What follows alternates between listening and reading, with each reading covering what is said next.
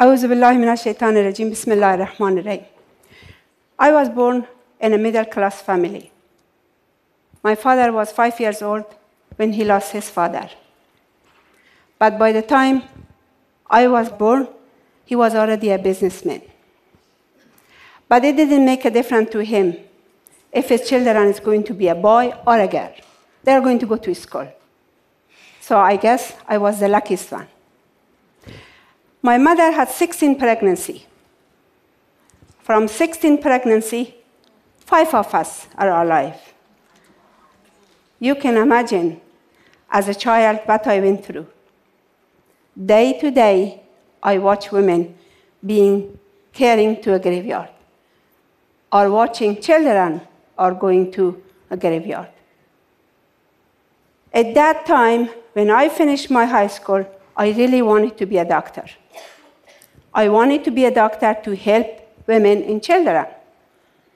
So I complete my education, but I wanted to go to the university. Unfortunately, in my country, there wasn't a dormitory for girls. So I was accepted in medical school, but I could not go there. So, as a result, my father sent me to America.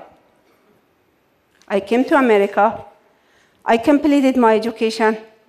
While I was completing my education, my country was invaded by Russia. And do you know that the time I was completing my education, I didn't know what's going on with my family or with my country. There were months, years I didn't know about them. My family were in a refugee camp. So, as soon as I completed my education, I brought my family to America. I wanted them to be safe. But where was my heart? My heart was in Afghanistan. Day after day, when I listen to the news, when I follow what's going on to my country, my heart was breaking up. I really wanted to go back to my country. But at the same time, I knew I could not go there because there wasn't a place for me. I had a good job. I was at the university a professor. I earned good money. I had a good life. My family were here. I could live with them. But I wasn't happy. I wanted to go back home. So I went to the refugee camp. And when I went to the refugee camp in Pakistan, there were 7.5 million refugees. 7.5 million refugees. About 90% of them were women and children.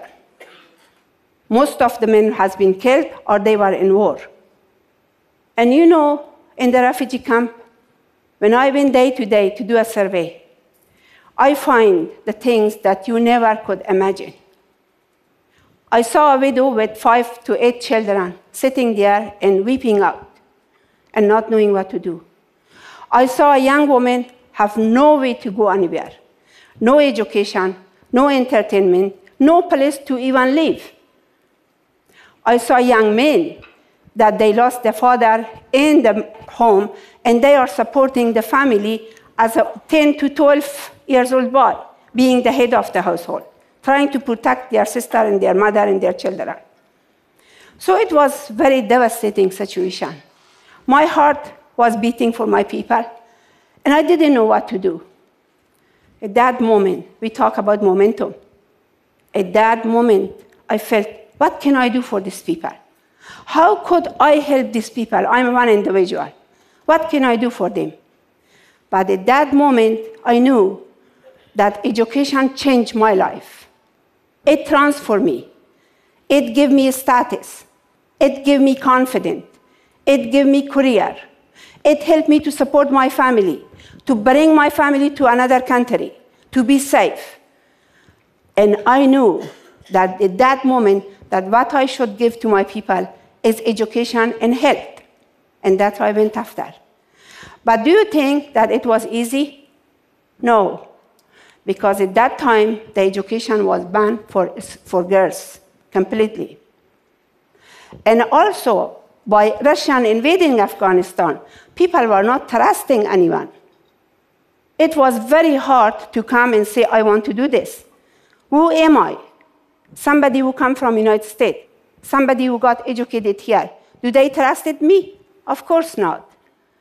So I really needed to build a trust in this community. How I'm going to do that? I went and survey and look and look. I ask. Finally, I find one man. He was 80 years old. He was a mullah. I went to his tent in the camp and I asked him, I want to make you a teacher. And he looked at me and he said, Crazy woman, crazy woman, how do you think I can be a teacher? And I told him, I will make you a teacher. Finally, he accepted my offer. And once I start a class in his compound, the word spread all over. In matter of one year, we had 25 schools set up, 15,000 children going to school. And it was amazing. Thank you. Thank you. But of course, we were doing our work, we were giving training, we were getting, giving teacher training, we were training women's rights, human's rights, democracy, rule of law. We were giving all kinds of training. And one day, I tell you, one day I was in office in Peshawar, Pakistan. All of a sudden, I saw my staff running to rooms and locking the door and telling me, run away, hide. And you know, as a leader, what you do? You scare. You know that it's dangerous. You know your life is online. But as a leader, you have to hold it together. You have to hold it together and show strength. So I said, What's going on? And these people were pouring into my office. So I invited them to the office. They came, and they were nine of them, nine of Taliban. They were ugly looking men ever you can see. Very mean looking people, black clothes, black turban, and they pour into my office. And I invite them to have a seat and have tea. They said no, they are not going to drink tea. And of course, with the tone of the voice that they were using, so it was very scary. But I was really shaking up, but also I was strong, holding myself up. And of course, by that time, you know that how I dress. I dress from head to toe in a black hijab. The only thing you could see, my eyes. I, they asked me, What are you doing? Don't you know that the school is banned for girls? What are you doing here?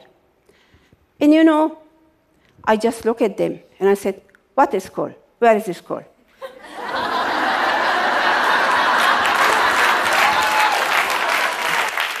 and they looked at my face and they said, You are teaching girls here. I said, We have this is a house of somebody. We have some students coming and they are learning Quran, holy book. And you know, Quran says that if you learn the holy book, the woman, they can be a good wife and they can obey their husband.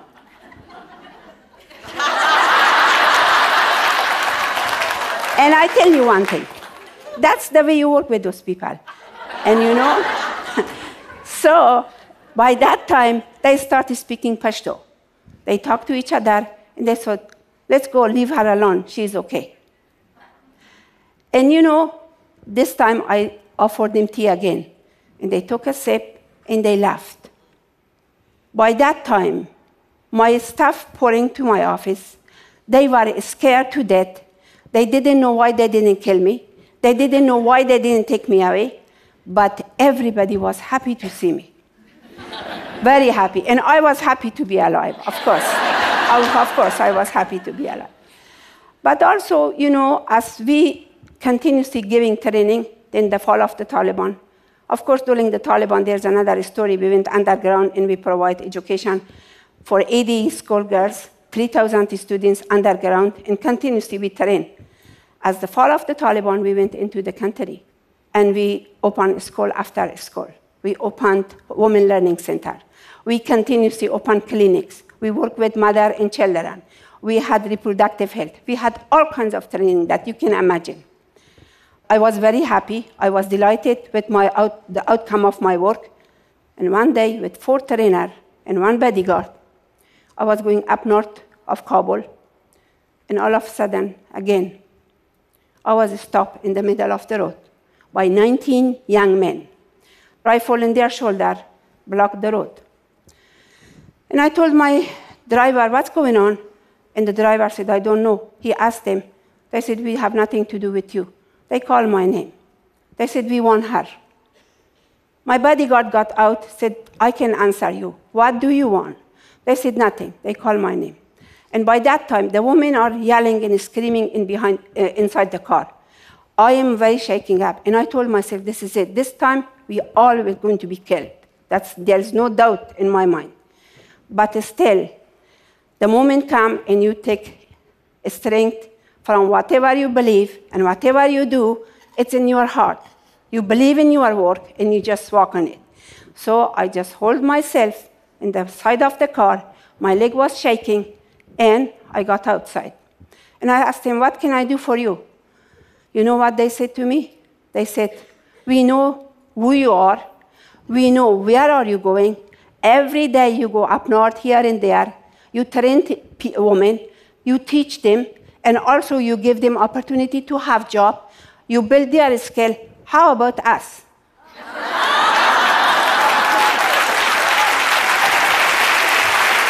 and you know,